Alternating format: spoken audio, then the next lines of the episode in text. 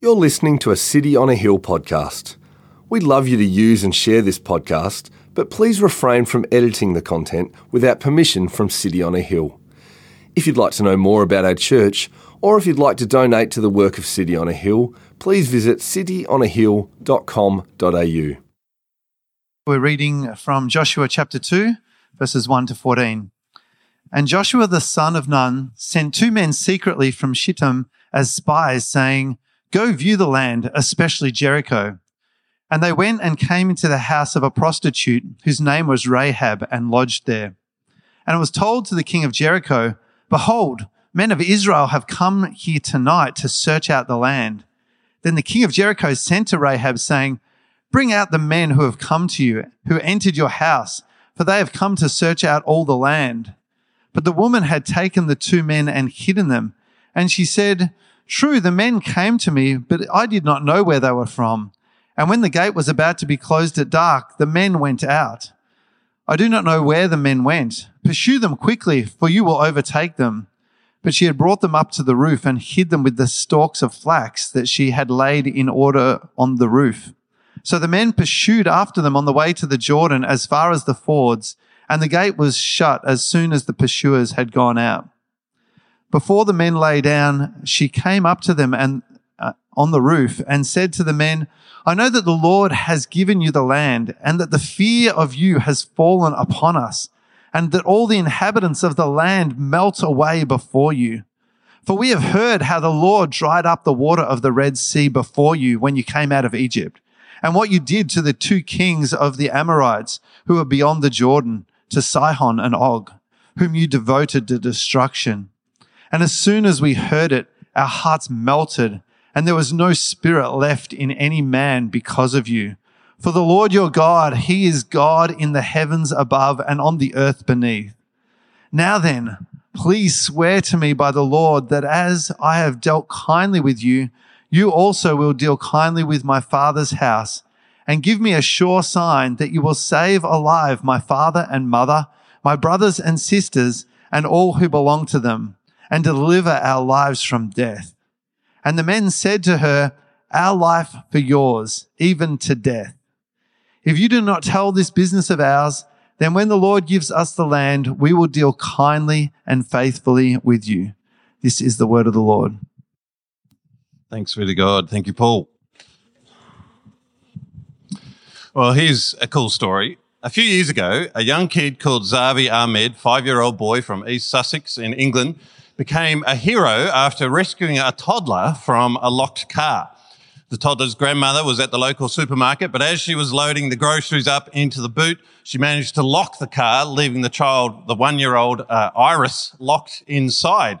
Uh, frantic, she called the police, who rushed to the car park uh, and smashed the window of the car but then couldn't get actually through themselves. Perhaps they had too many donuts. Uh, and, but thankfully, this little kid Zavi was on hand. He saw the commotion and came up and said, look, what if I come in? I'm small enough. I'll crawl in. And so they uh, made sure that he could get in through there and he retrieved the keys and they were able to rescue little Iris. And the best bit was that Zavi was dressed in a Batman costume. Uh, his mum said, Zavi loves to dress up. And that morning he had to be Batman. And my friend jokingly said, he can be a superhero at the supermarket. And we couldn't believe it when he actually was. I love uh, stories about unlikely heroes. Uh, we all love these stories, don't we? Think about those uh, great heroes from the, the great stories of literature and movies, like Katniss in The Hunger Games or The Hobbits in Lord of the Rings or Luke Skywalker in Star Wars. Uh, really, these are echoes ultimately of the Bible because uh, the Bible is full of unlikely heroes. Think about timid Gideon or David, the shepherd boy who takes on the giant Goliath, or even just the church itself coming from nothing to become the most dominant religion of the mighty Roman Empire. Well, today we meet one of the most unlikely heroes of all, Rahab, the ultimate outsider, a prostitute living in a city doomed for God's judgment, who rescues God's people and sets up one of the most remarkable victories in the Bible. She's an extraordinary character and it's an amazing story. And today I want to unpack it and see what we can learn from it. First of all, a little bit of context. Last week, we began our series in Joshua and we saw that it was a crucial moment for God's people. They'd, they'd come up out of Egypt and they were now on the brink of the, the land that God had promised them. But the man who had led them there, Moses, this extraordinary leader, had just passed away and Joshua is, is coming along to fill his place. And so there, there's lots of questions. Will Joshua be able to lead the way that Moses had? And, and will the people have the courage and the faith to step into the land? They've been in this position once before and they've turned back. What will happen this time? Well, last week we saw that God stepped in to provide encouragement. That word encourage means to put heart into, and we saw how God put heart into Joshua affirmed that he had prepared him for this task, that he was the leader that God had appointed. And then he called him to strength and courage, a physical strength and courage, but even more than that, a spiritual strength and courage. He, he said, if you follow my will, if you do my law, if you have the strength and the courage to do that, then you'll see my blessing. And Joshua embraced this and the people did as well. And, and really the passage was very uplifting. We, we kind of left with this real great situation. There's all of these questions, but we have a strong sense that God's people are going to respond in faith. And so it's time now for Joshua and the people to step up and to head into the land, to take their first step. And the first step is for Joshua to send out some spies on a reconnaissance mission to see exactly what the land is like and to uh, get ready for what they need to do next. But you can imagine for Joshua, there was probably a sense of deja vu as he did this. You remember from last week that Israel had been in this position in Numbers 13. They'd been right on the brink of the promised land. And again, they had sent spies into the land, but then it had all gone wrong. You see, the spies went into the land and they saw that it was beautiful, but they also saw how big and imposing the people were. They said, Oh, look, there's these, the, the people are enormous and there's fortified cities. We, we can't take them on. They felt like grasshoppers before them, they said. And so they were terrified and God was really hurt by this, offended by this. You see, he had promised to his people that he would lead them to this land and that he would give it to them. And now he hadn't done anything to suggest that he wouldn't follow through on that promise. And so they had doubted him. And so in response, God actually judges that whole generation and says, look, if you fail to have the faith that I'm looking for, then I'm going to bar you from the land. And he turns them away. And there's a whole generation that wanders the wilderness for 40 years until they die out. Only two people survive, Caleb and Joshua. You see, these two guys were also part of the, spy team that went into the land, but they had urged faith. They told the people, yes, the land is great, but God is even greater. Numbers 14, if the Lord delights in us, he will bring us into this land and give it to us. The Lord is with us. Do not fear them. They had shown faith and courage. And because of that, God had honored their faith. And so they had been permitted to, to live. And now they're here on the, on the brink of the promised land, about to enter into it. So you can imagine though that Joshua is a little bit anxious as he sends these spies out. He's wondering to himself, will these spies do the right thing? Will they have faith as well? Or will we be turned back once more? Let's find out. Well, Joshua picks out these two spies and instructs them to head for Jericho. Uh, the people of the land were spread across numerous city states. Each city was essentially a state or a nation or a tribe and had a king. Uh, uh, Jericho was one of the biggest and the most important. In fact, historians say that it's the oldest city in the world. There'd been civilizations that had lived here thousands of years before uh, what we're reading here in Joshua 2. The city itself covered about eight or nine acres. And from what we can tell from archaeology, it seems like there were two big walls uh, separated uh, about 15 feet apart all around the city. So it's a very well defended city, very hard to get through. And so really it's setting up a test. If God can enable them to get past Jericho, then he can probably help them get past anything. So the spies go to Jericho to check it out. But you'd have to say that things don't go very well. They get there and they're discovered. But thankfully, they're protected by a woman in the city, this woman called Rahab. They'd come to her house, a brothel really, and they'd stayed there. This is reported to the king of Jericho, who sends soldiers to find them. Bring out the men who've come to you, who've entered your house. And of course, we know as the readers that Rahab has taken them and hidden them on the roof, verse 2, but she doesn't tell them that. without a, a flicker or a blink. She answers the soldiers coolly and calmly. True. The man came, men came to me, but I did not know where they were from. And when the gate was about to be closed at dark, the men went out. I do not know where the men went. Pursue them quickly, for you will overtake them. They're taken in by her ruse. They take up the chase. And as soon as they do that, she races upstairs onto the roof and speaks to the spies and pleads for her life. She says, Oh, look, I know that God is going to give this city to you. So please protect me and my family when you come through. The spies agree to this. And then she helps them escape. They hide out for a couple of days and they get back to the camp to Joshua and they give him a report. And this time, unlike the last time, this time they give a positive report. Verse 24, truly the Lord has given all the land into our hands. Unlike the spies from the past, these guys have faith that God will come through. And so we end this little story with this real sense of optimism. Things are going to work. It's a great story too. I mean, it's would make an amazing movie. But what are we supposed to learn from it? What, what can we pick out of this? Well, I want to suggest that one of the ways that we could read this story is through the, the lens of heroism. Because first of all, we see an unlikely, we see unlikely heroes, but we also see, first of all, we see a likely hero. See, when we see these spies for the first time, you would expect them to be the heroes. They're Jewish, so they're part of God's people. They're probably some of their best soldiers. Just think for Joshua, the last time it had gone so badly with the spies, so he would have chosen these spies very, very carefully. He would have made sure that these were people of courage, but also of faith. People who would go into the land, trusting that God could provide for them, then come back with an accurate and a hopeful and an optimistic, faith-filled message. So these are the best of the best. This is James Bond and Jason Bourne. These are the best spies that you can imagine. But they don't turn out to be very good at their job. In verse 1, we're told that they're sent out into the land on a secret mission, and verse 2, they're found. now, I don't know about you, but, but when I was growing up, when I went to spy school, I was taught that you had to be very subtle and you had to be able to do your job without anyone working out that you were there. So these guys are a little bit amateurish and they've been found out. And just think, this could have had devastating consequences. I mean, imagine the people, they're, they're, they're waiting to hear back from these spies. And, and if, they if they don't come back, then they're going to assume that they've been captured and killed. And that's going to rock the faith of God's people enormously. Like this whole idea of taking the land. Well, if even our spies can't get in, how are we going to get in as a whole people? So this could have been a real disaster. And yet they're rescued by this Rahab lady.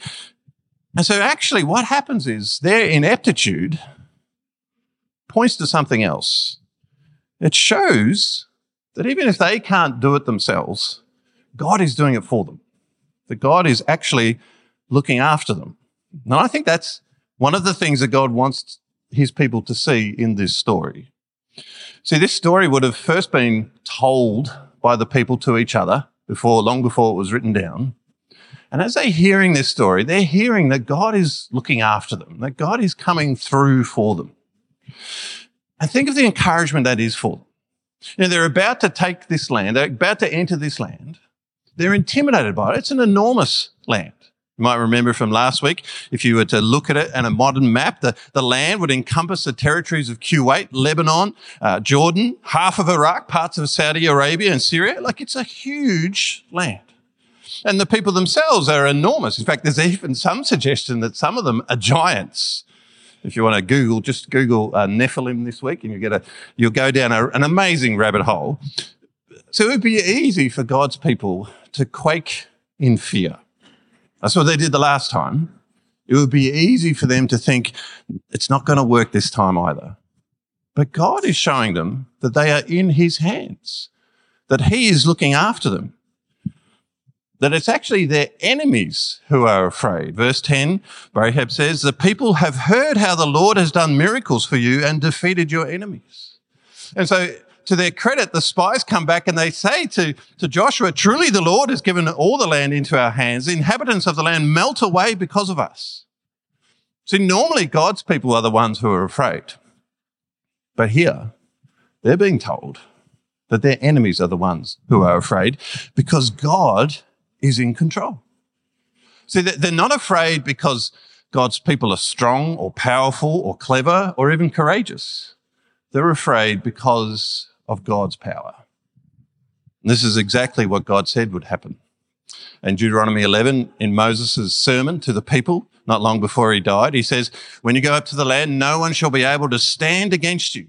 The Lord your God will lay the fear of you and the dread of you on all the land that you shall tread as he promised you. And now they're seeing that that promise is already being fulfilled. And so they can step into the land confident that God is leading them there, that God has gone ahead of them, that God is the hero, not them. And yet, of course, in this story, we see that God works through someone, a very unlikely hero. Rahab is an unlikely hero for a bunch of reasons. First of all, she's a Canaanite. So she's one of the enemy. Her loyalty should have been to her people. Like if anyone found out what she had done, she would be killed for treason. So it's an unlikely hero. There's nothing in this you would think for her. Secondly, she's an unlikely hero because she's a woman. In the ancient world, women had little status and few rights, were afforded scant respect. Now, of course, the Old Testament shows a very different picture. There's lots of uh, heroic women in the Bible. Think Sarah or Ruth or Jael with their tent peg or Queen Esther. And yet, as a Jew, even as you're reading this story, you're not expecting the woman to be the hero. But of course, the third thing that makes her so unlikely is she's a prostitute. Uh, this would have been problematic even in pagan Jericho. Uh, as the story progresses, we see that her house was built into the city walls. And so uh, she was basically the city walls. If your house was there, it was the most vulnerable part of the city. If there was an attack, your house was the first to go. And so in a very literal sense, she's been pushed to the fringes of her society. As one writer puts it, she'd be tolerated but still despised for her profession. So that makes her unlikely. And of course, there's another reason that she's unlikely. Well, she's a liar. So we need to have to, we need to grapple with this lie, don't we? I mean, the whole story hinges on her deception. Uh, David Jackman says a lie may be defined as a distortion or denial of the truth with the intention to deceive. And that's what she does, doesn't she? She's hidden the soldiers. We know that she's hidden the soldiers, but when, uh, hidden the spies, but when the soldiers come, she lies and says, no, no, no, they're not here. They've gone. Like it, it's a lie. And this raises ethical questions for us. I mean, we know we're not supposed to lie. I'm sure you're hoping that in City Kids today, we're not teaching that lying is the best policy. And yet we feel a bit ambivalent about this lie because it feels like she did the right thing because it was so crucial to the story. She protected people's lives with it. So what are we to do with this? Uh, it's tricky because the Bible is actually silent on it. It's neither affirmed or condemned what she does. So people are kind of split on it. Uh, many people that say, many people would say that she chose the lesser of two evils. There's two things that could have, she could have done that were wrong. She could have lied or she could have exposed the spies. She felt like this was the lesser evil to lie, and so she did that. Other people say, well, she still lacked faith. She should have just been honest and trusted that God would protect them some other way. I don't know where you would land on this, but I tend towards charity here. For a start, there's something profoundly selfless about what she does. See, often when we deceive, it's because we're trying to protect ourselves. We want to protect ourselves and our reputation. We don't want to get in trouble for something, so we lie about what we've done. But here, she is lying to protect someone else. In fact, if she told the truth, she would have been in no danger at all. So there's something selfless about her actions. I think we also have to recognize the moral pressure that she's in. As Warren Wiersbe put it, puts it, it's one thing for me to tell the truth about myself and suffer for it, but do I have the right to cause the death of others, especially those who've come under my roof for protection? And so you think about, uh, say, during World War II, you think about Oskar Schindler or Corrie ten Boom uh, lying to protect the Jews from the Holocaust. Like that feels like something you, you might feel like it's a responsibility. You have a moral responsibility to protect them. Either way, I think we can at least understand why this was such a difficult decision and why she would do what she does. does. As Wiersbe points out, there's other heroes in the Bible like Abraham or Isaac or David who also lied when they were under pressure. And if seasoned believers like these, he says, resorted to deception, we better not be too hard on Rahab. But actually, I don't think we should get too hung up on this ethical question because the text doesn't. It seems significant that the lie is recorded and then the story keeps moving. It's like God wants us not to focus on her lie, but on the truth that she proclaimed, her confession, her confession of faith. You see, why does she choose to protect the spies? She's risking everything. She's doing the most dangerous thing that she could do. She will die if anyone finds out. So why does she do, do this? Well, we see in this passage it's because she's come to believe in God. Just look at what she says. Verse 8, she, verse 9, she says to the men, I know that the Lord has given you the land and that the fear of you has fallen upon us and that all the inhabitants of the land melt away before you. For we have heard how the Lord dried up the water of the Red Sea before you when you came out of Egypt and what you did to the two kings of the Amorites who were beyond the Jordan, to Sihon and Og, whom you devoted to destruction. And as soon as we heard it, our hearts melted, and there was no spirit left in any man because of you. For the Lord your God, He is God in the heavens above and on the earth beneath. What an extraordinary speech. Uh, and I want you to see just how extraordinary, extraordinary it is for this to come from a woman who's, who's grown up in an entirely different culture. She's hardly, she only just heard about Yahweh, the Israelite God. She's grown up with hundreds of other gods. But somehow, just now, she has heard about God and she has sensed that he is different, that he is unique, that he is superior to, to anyone else, any other God that she has known. And you know, the language that she uses is used by only some of the, the greatest names in Jewish history. So Moses, for instance, in Deuteronomy 4 says, Know therefore today and lay it to your heart that the Lord is God in heaven above and on the earth beneath. There is no other. Well, King Solomon says it about God as well. There is, there is no God like you in heaven above or on earth beneath. Now, these are two of the greatest figures in Jewish history who say these words, who, who understand this truth. And here is this Canaanite woman who grew up not knowing God at all, but she has come to believe in him. And it's not just that she believes the truth about God, that he's great.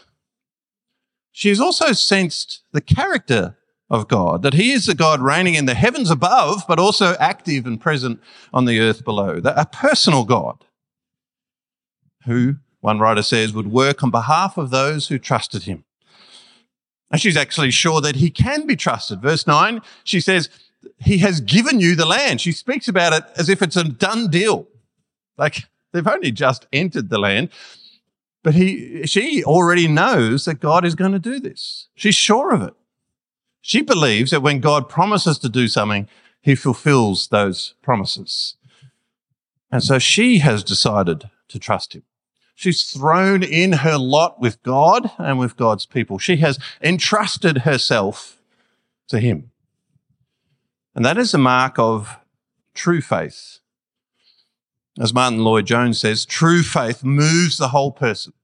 Uh, like it's something that we have in our heads, and then it moves our emotions, and then it changes what we do. We act on it.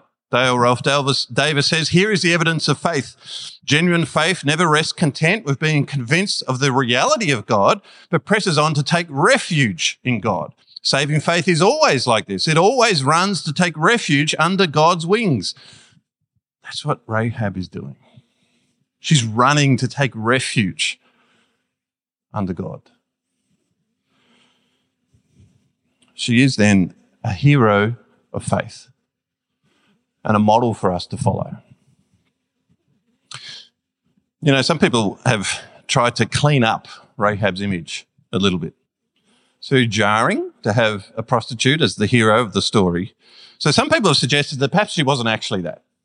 So the word translated prostitute or harlot in other versions can also mean one who keeps an inn. So some people say maybe she was just an innkeeper. This is just a hotel that she was running. But the Bible won't let us do that. James 2 describes her as a prostitute, so does Hebrews 11. You see, God wants us to know that Rahab was a prostitute, but that she could still be part of God's plans. And I think she's included here as the hero to be both a challenge to us and an encouragement.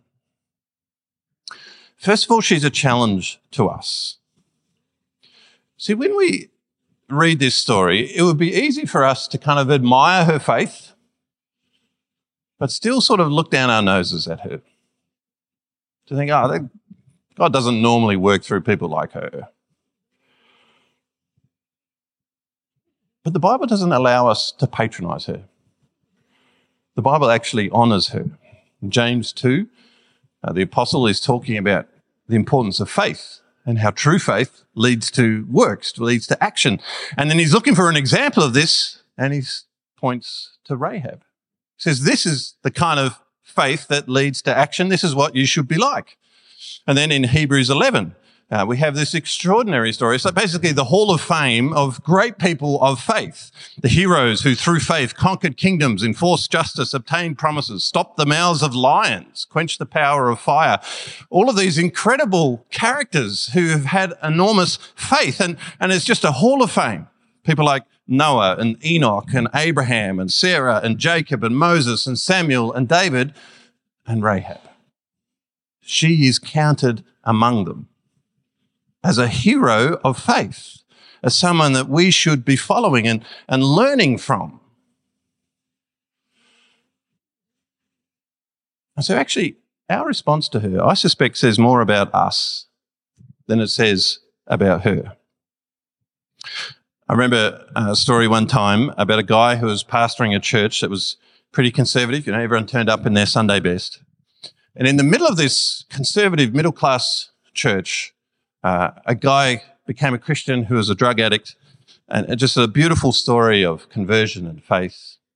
Obviously, still had some things to work through in his life, and this was kind of could sometimes rub up against other people. And so one day, someone ran up to the pastor, breathlessly told him, "Oh, did you see that Mark was smoking out the front of church today?"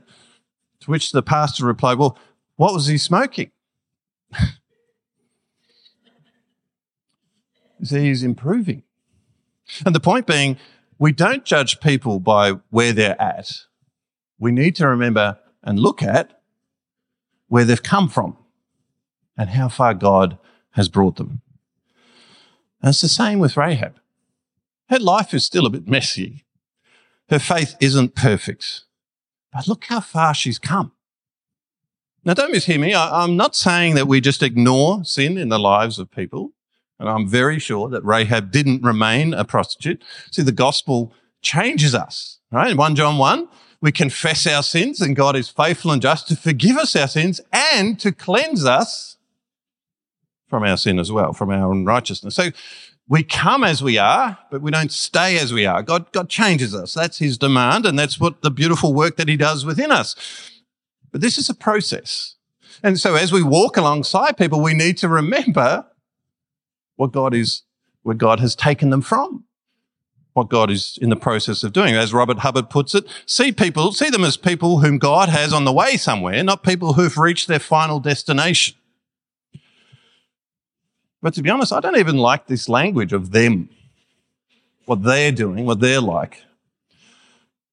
Because actually, it's us. We're all like Rahab.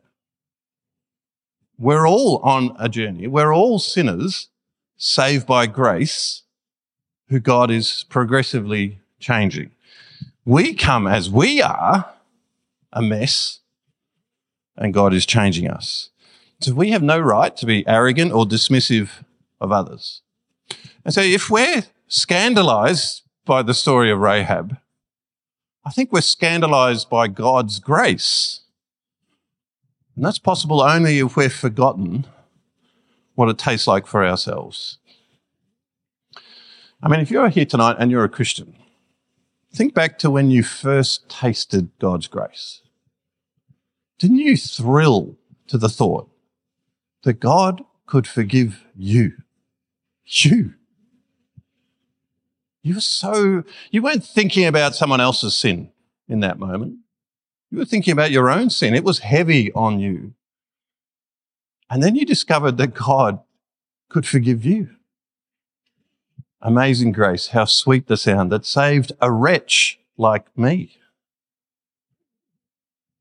And if those words have gone cold for you, then it's only because you've forgotten God's grace. But don't let them stay cold.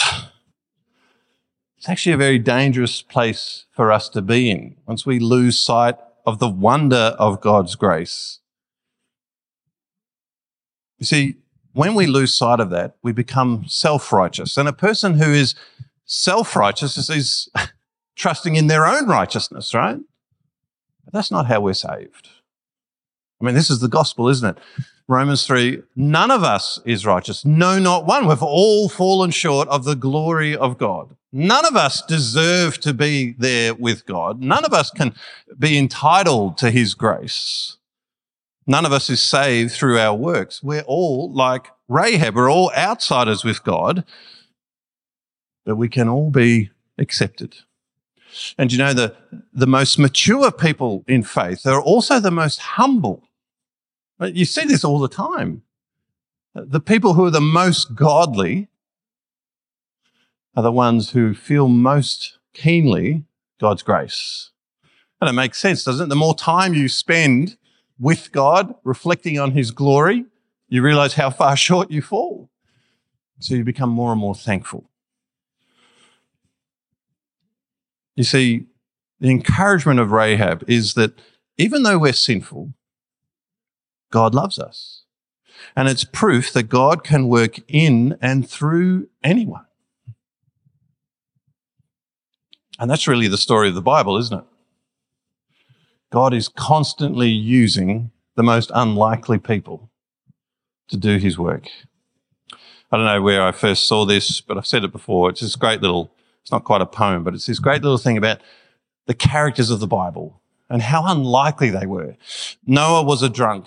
Abraham was too old. Jacob was a liar. Joseph was abused. Moses stuttered. Gideon was afraid. Samson was a womanizer. David had an affair and was a murderer.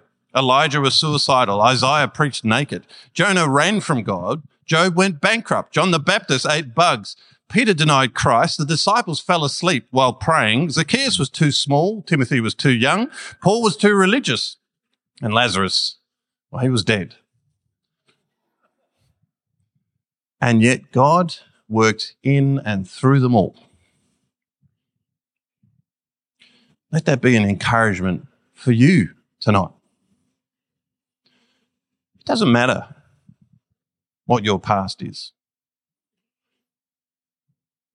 With God, you can have a future. Anyone can be a part of God's family, God's people, and God can work in and through anyone.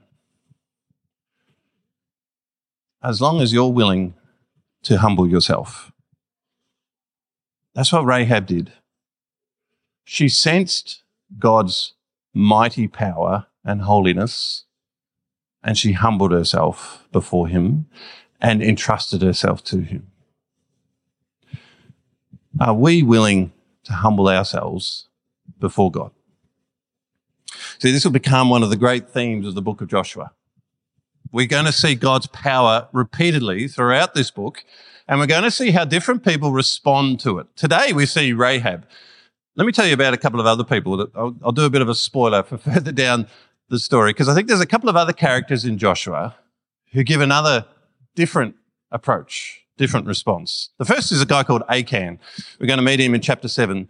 He's a Jew of the tribe of Judah. He's one of the warriors in God's army. And so he is the most likely person to be a hero, to be one of God's people.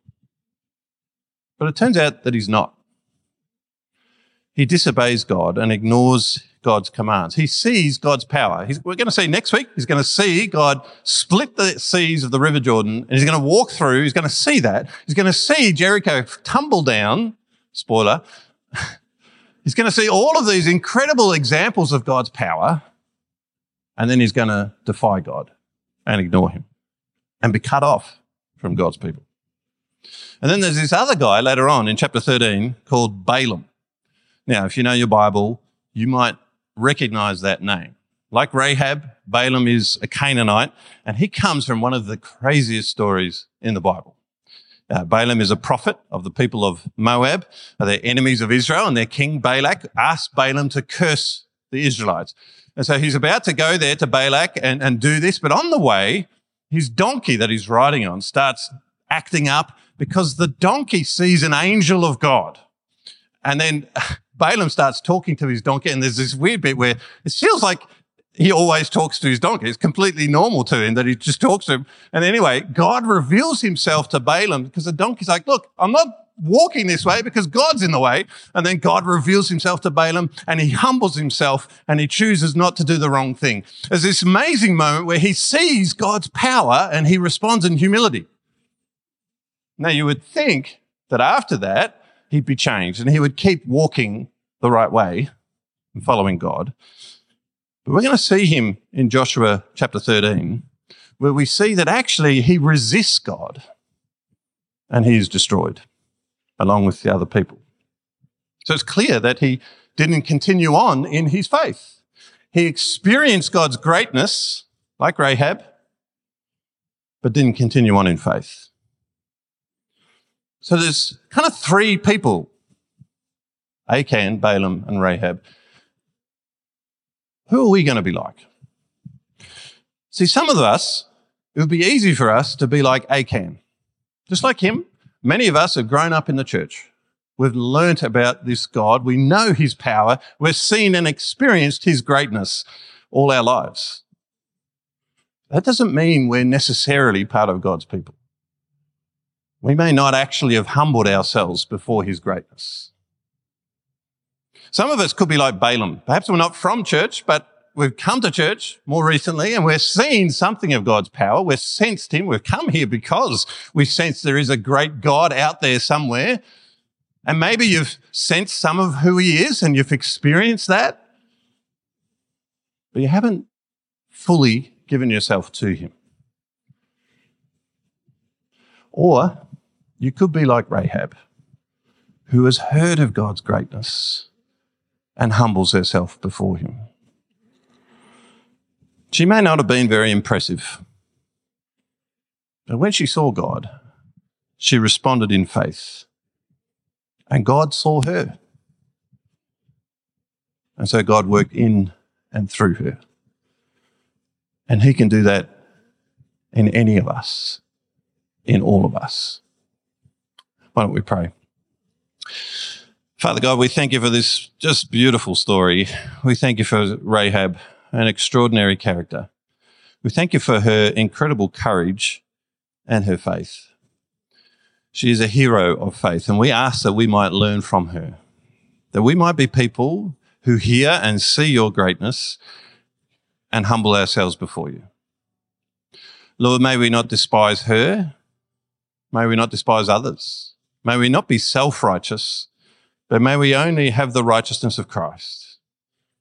Help us to humble ourselves before you, to acknowledge that we need you, and to gratefully, joyfully receive you. And then, Lord, we ask that you might work in and through us to change us and to show other people your goodness. In Jesus' name we pray. Amen. Thank you for listening to our podcast.